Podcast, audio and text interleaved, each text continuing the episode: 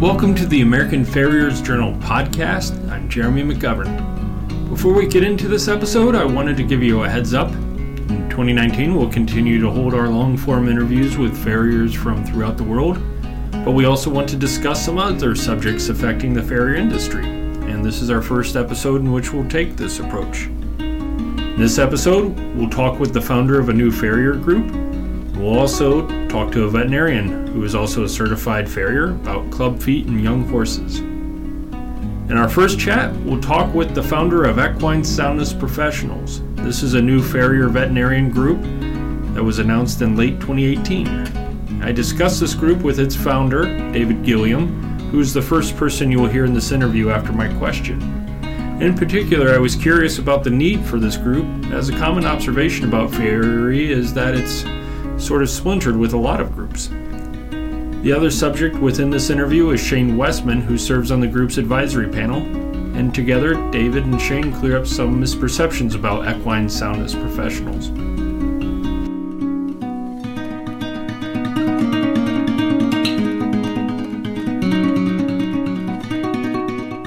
I guess the first question is, why another farrier association?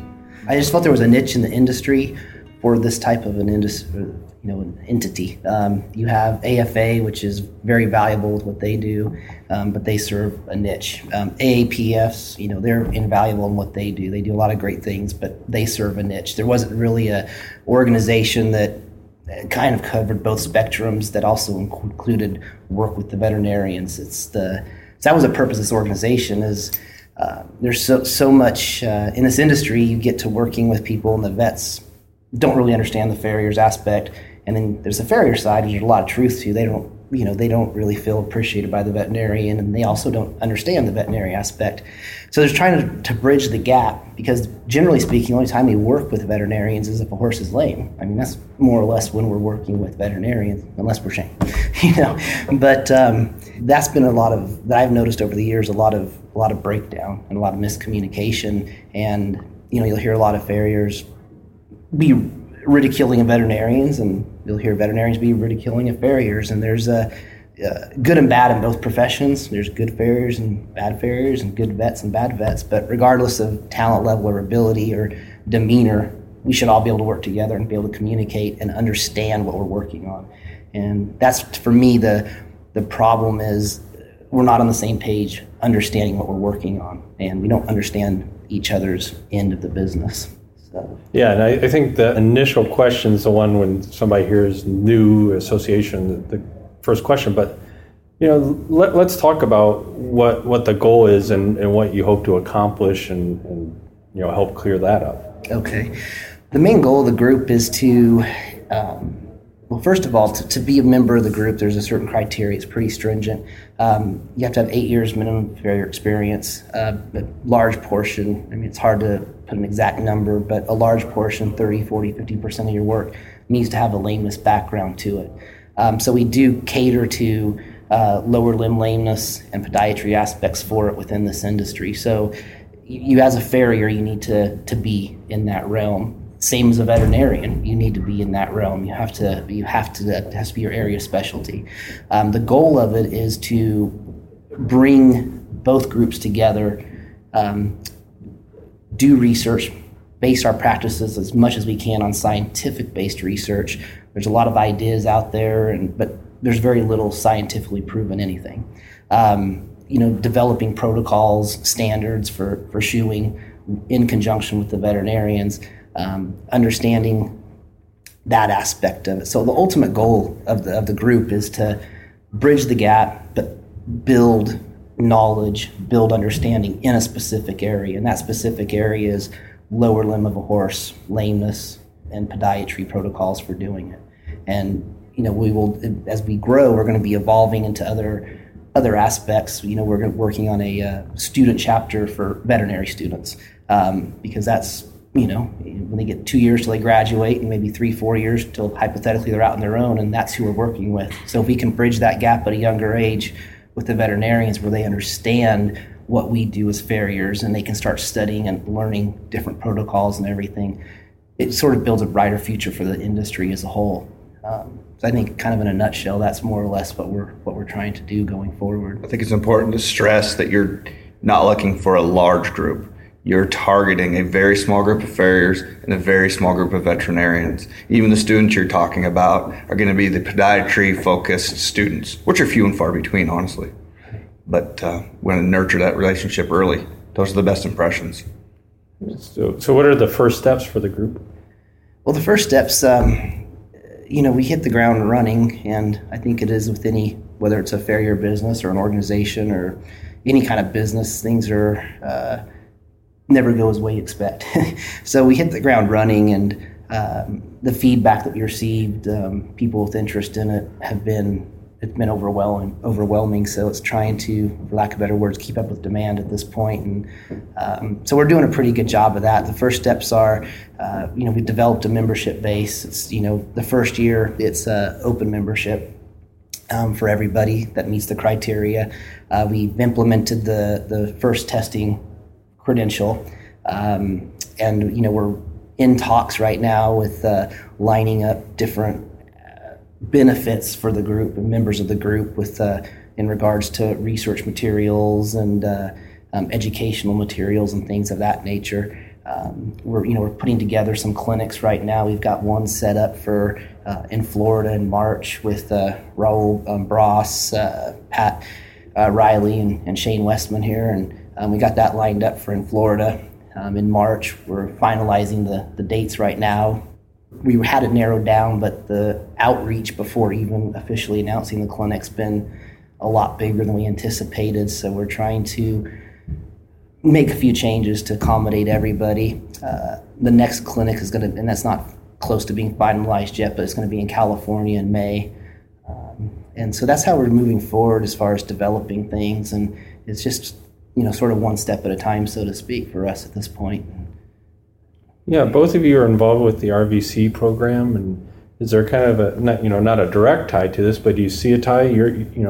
RVC's helping elevate farriers. Do you see this as another effort to, like you said, a niche of farriers, but wanting to get on the same page and push in a new direction? I think, and he mentioned research is one of the components of this that we can offer that they're not getting anywhere else. I just talked to an expert in the field out in the trade show, and he mentioned that one of the things you don't see is podiatry-related research really coming out, and he's happy that the RVC program's coming together. Maybe this group can not only have the people that would have the ability to provide this foot-related research, but also maybe provide them with resources like we farriers are going to hit the ground without that background and learning how to get grants and stuff. Maybe we will help, as a benefit to the group, help facilitate the research. Yeah. Absolutely. It's that's one of the key things. Back to the RVC. I was very surprised got in. I was very feel great about it, and just from the first part of that, it.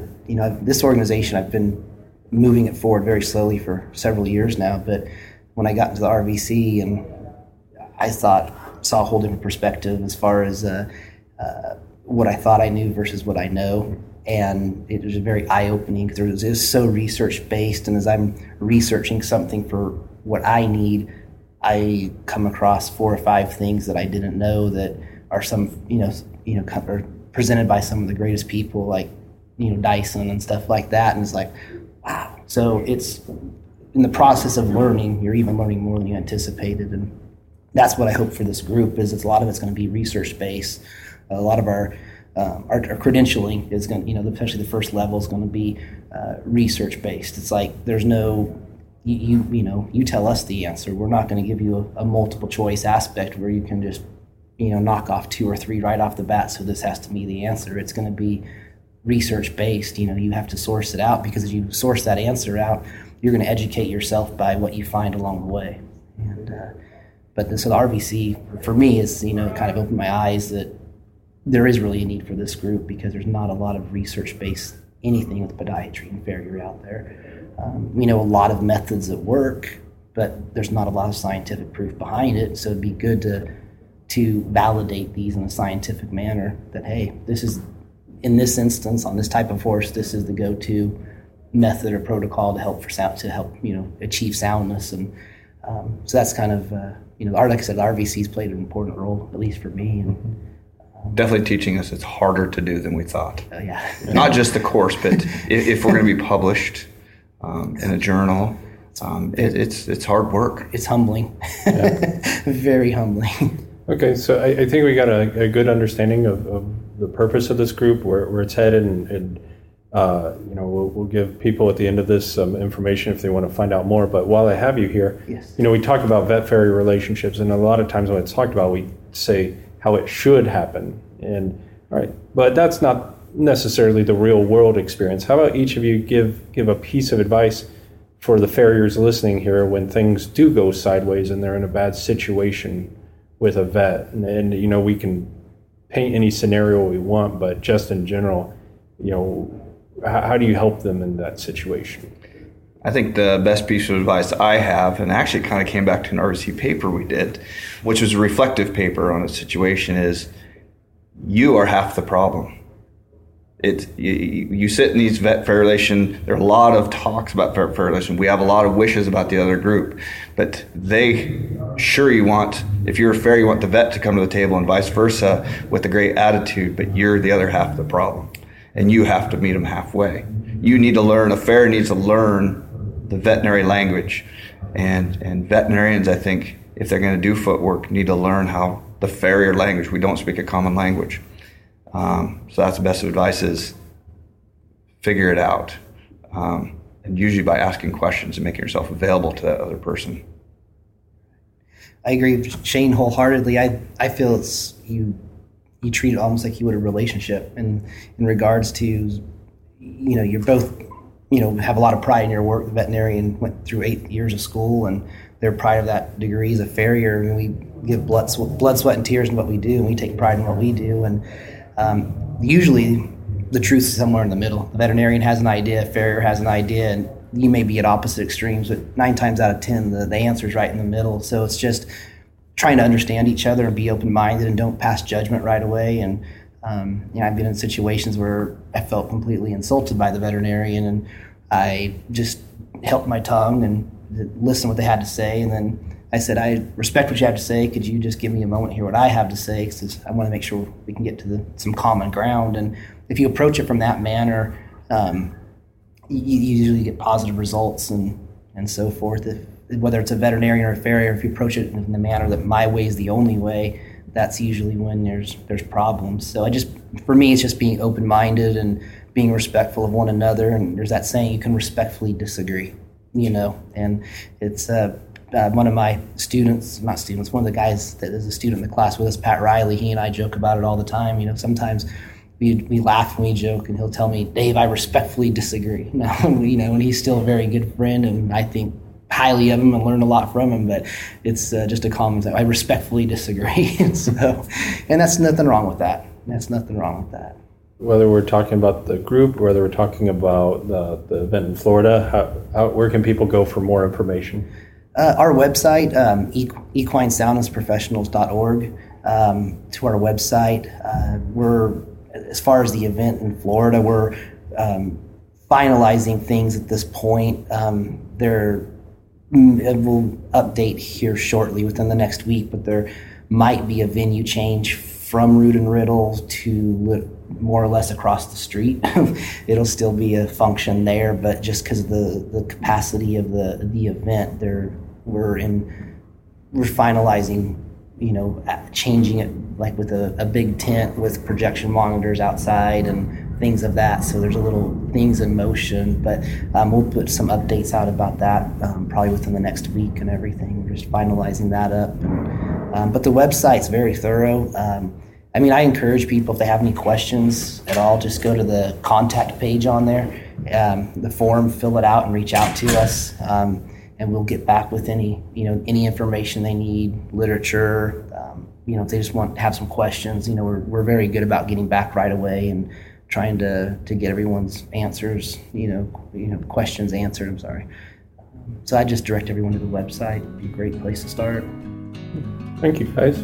Thank you very much. Thank you. Thanks for a great show again this year. This is awesome.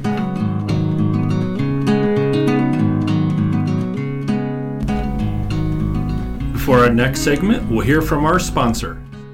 Vettec manufactures hoof care products for the hoof care professional. Vettec's extensive line of hoof-related materials allow your hoof care professional to complete the hoof repairs and glue on shoes with Adhere, as well as create instant shoes and foal extensions with Superfast. Vettec's instant pad materials, Equipak, Equipak CS, Equipak Soft, Silpak, and SoleGuard promote heel and sole growth, eliminate thrush, protect and support the equine foot, and prevent stone bruising. Does your horse suffer from sore feet, low heels, broken walls, thrush, laminitis, navicular, or founder? Ask your hoof care professional or visit vettec.com to explore how these tools can work for you. Craig Lesser is a veterinarian and certified farrier who is at Rood and Riddle Equine Hospital in Lexington, Kentucky. In his work with foals, he sees his fair share of club feet. In this segment, we'll discuss this issue, as well as a paper he presented on club feet at the American Association of Equine Professionals annual convention this past December.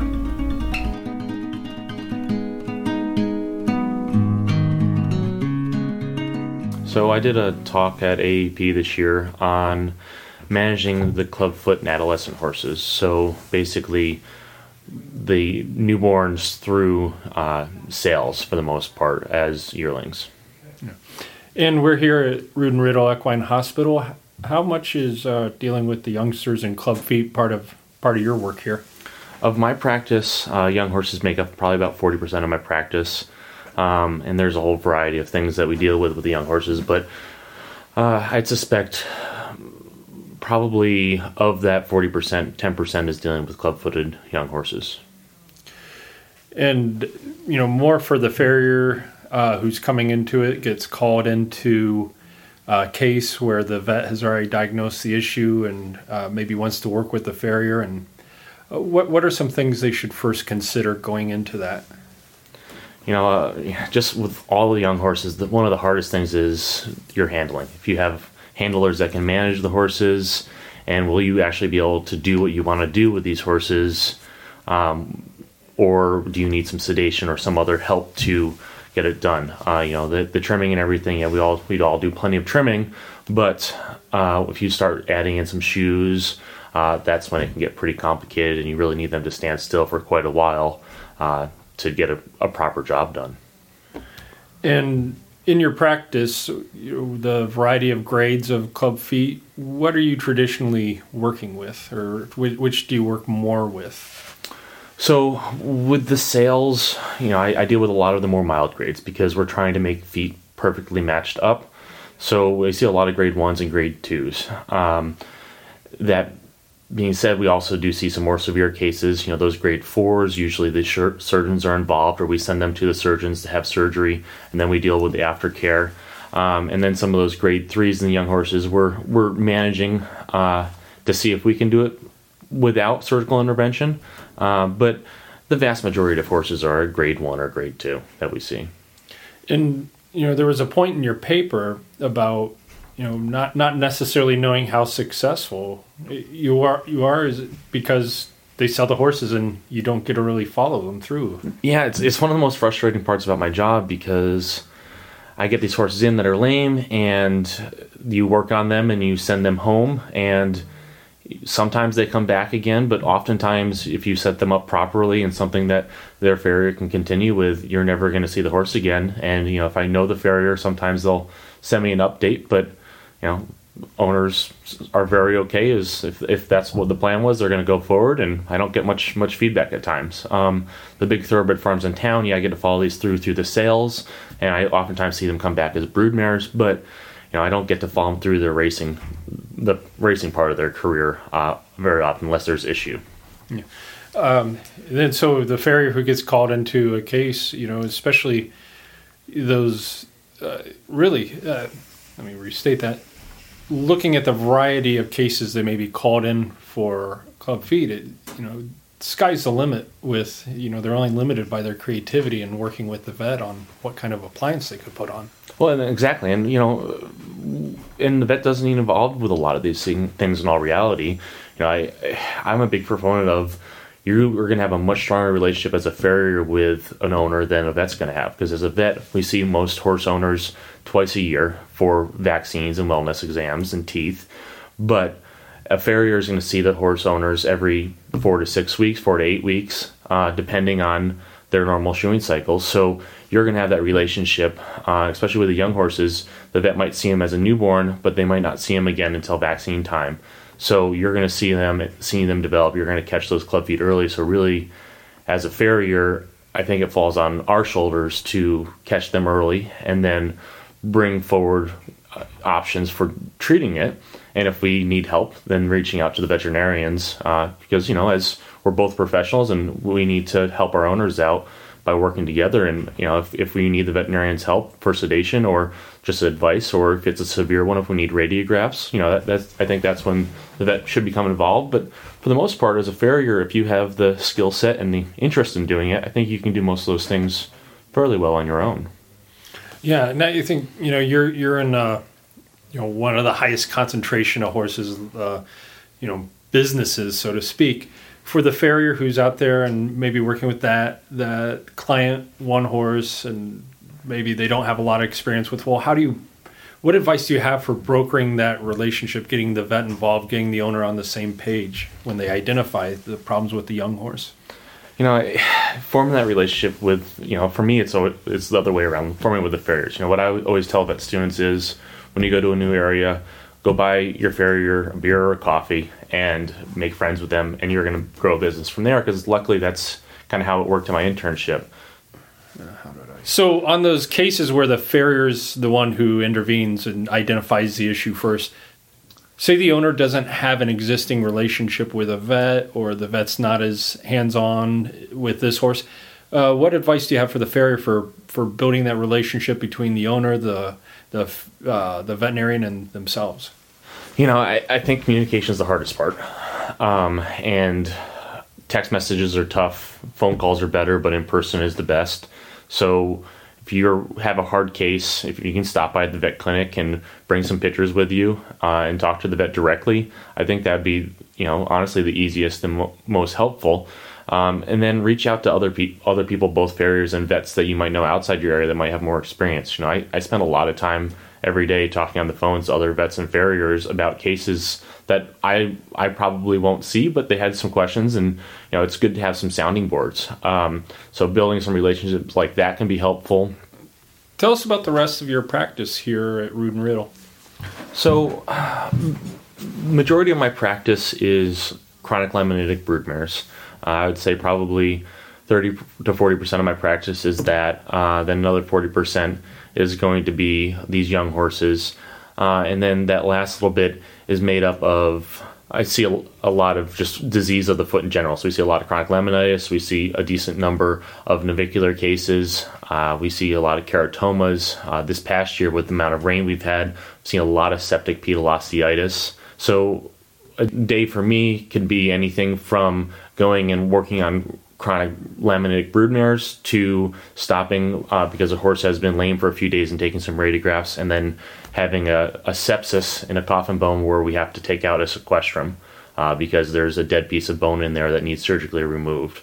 So it's a whole variety, and I struggle to explain kind of what my practice is, because it's a little bit different than vet. It's definitely different than, you know, it's definitely different than a regular vet, and it's definitely different than a regular farrier. I try to run that ground in between the two because that's where I kind of like to live. So I don't vaccinate horses on the veterinary side, and I try not to do much for routine shoeing on the farrier side. I like to mess around with the tough cases that nobody else really wants to deal with. And do those cases get turned back over to the farrier, the regular farrier typically?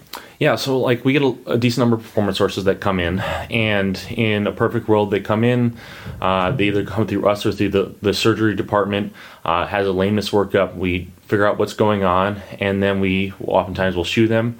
Sometimes we'll keep them for a few cycles, hopefully make some improvement, and then build a relationship with their local farrier, so that they can continue forward. If the local farrier says, hey, I can't do this type of shoeing, we try and figure out something else. Or if, you know, they decide that they want us to continue up with the horses, some of those we'll definitely continue with as well. But For me, veterinarians are referrals and farriers are referrals, so I try not to be competition for either one. And I have built enough farrier friends that when they get tough cases, they call me and say, hey, deal with it for a little while. Once it's back to something that is manageable for me and my practice, that I don't have to spend a lot of time doing therapeutics because I don't know how to charge for therapeutics or don't feel comfortable charging for therapeutics, I'll take it over again. And I really enjoy that aspect of it. Yeah, it gets to be a huge time commitment, too, to run those cases. When you've worked a case and you want to turn it over to the farrier, what, you know, maybe for the veterinarians who are listening, what information do you want to give to the farrier so that they can continue to help that horse? You know, I give them everything I can. I make sure the owners are okay with me sharing the radiographs and everything. And if they're not okay, well, I guess they've always been okay with that. So I make sure the owners are okay with sharing the information. And then they get the radiographs. They get a history. They get a history of what I've done to the horse in the past. You know, whether it's the type of shoes that we've put on there or the mechanics that we're trying to achieve. You know, I don't care what shoe is on there as long as the mechanics that we're trying to achieve. And then a plan of how I see the case moving forward in the future, and then leave the door open to if they have questions, they can give me a call. And that, you know, it still comes back down to communication. I think that's where the vet-farrier relationship gets so strained is when we don't do a good job communicating. We don't know what each other's thinking, and we get in trouble that way. So with the club feet, and you know, there's a lot of glue-on options that you reviewed. You know, maybe, for example, with a grade 2 clubfoot, and of course every horse is different, what are some of the options that you like with those horses with club feet? So the paper focused on the young horse. So unfortunately with those young horses, we really don't have a lot of foot to nail to. So I try to stick with the glue-on shoes for the young horses. So in the paper, we talked about a whole variety of shoes from the Polyflex shoe that has a little bit of a wedge to it, to a hinge spring shoe that is an aluminum shoe with a hinge in the toe and a spring in the heels to help widen the foot, to post-surgically using toe extensions. We also talked about for newborns, dealing with them, you know, you see a lot of newborns that are contracted or just super upright when they're first born. If we can deal with those in the first few days of life, I think we can prevent a lot of these club feet moving forward. And on some of the farms that are very aggressive with newborns and ensuring that they're not contracted, we tend to see a lot less club feet compared to other farms that don't pay as much attention to that. Is there a portion of your practice on managing the mature horse with club feet? Yeah, so we definitely would be through some of those lameness cases that come in. We see some club-footed horses. You know, the way I look at it is I need to trim the hoof to what the capsule is wanting. So the capsule wants the heels brought down to the proper position, so the heels are the highest and widest point of the frog, like we're all taught in school. And then from there, I need to apply some sort of appliance to the bottom that will mechanically do what the internal structures want. So for me, if I have a very club-footed horse that has a lot of heel height to them, I want to trim those heels down to make a healthy hoof capsule. But if I leave them there, some of those horses, they can't put their heels on the ground to start with, but the rest of them, even the milder cases, they're putting more stress on that deep digital flexor tendon, so they need to have that relieved. So a lot of those horses I will re-wedge back up again to relieve some of the strain on the deep digital flexor tendon. And if you do it stepwise, some of these horses you can get to relax a little bit. You know, the younger they are, the easier it is. But even some of the older horses, if you are consistent with your trimming, nice short trimming cycles, you can get the hoof capsule to start looking a little bit more normal. You can help with that choppiness of stride. If you look at a lot of these horses, they're not using that leg as much as they do the other leg, and the muscles over their shoulders are smaller on the club-footed leg. And if you can, not only with shoeing, but with talking with your owners about working that side a little bit better, strengthen that leg, you can actually get a little bit of change even in the older horse. You know, it's not going to be perfect, but you know, once they're mature, it's harder to change things. It's more of a therapeutic sense. Yeah. So as you said before, get them while they're young. Get them while they're young. Yeah.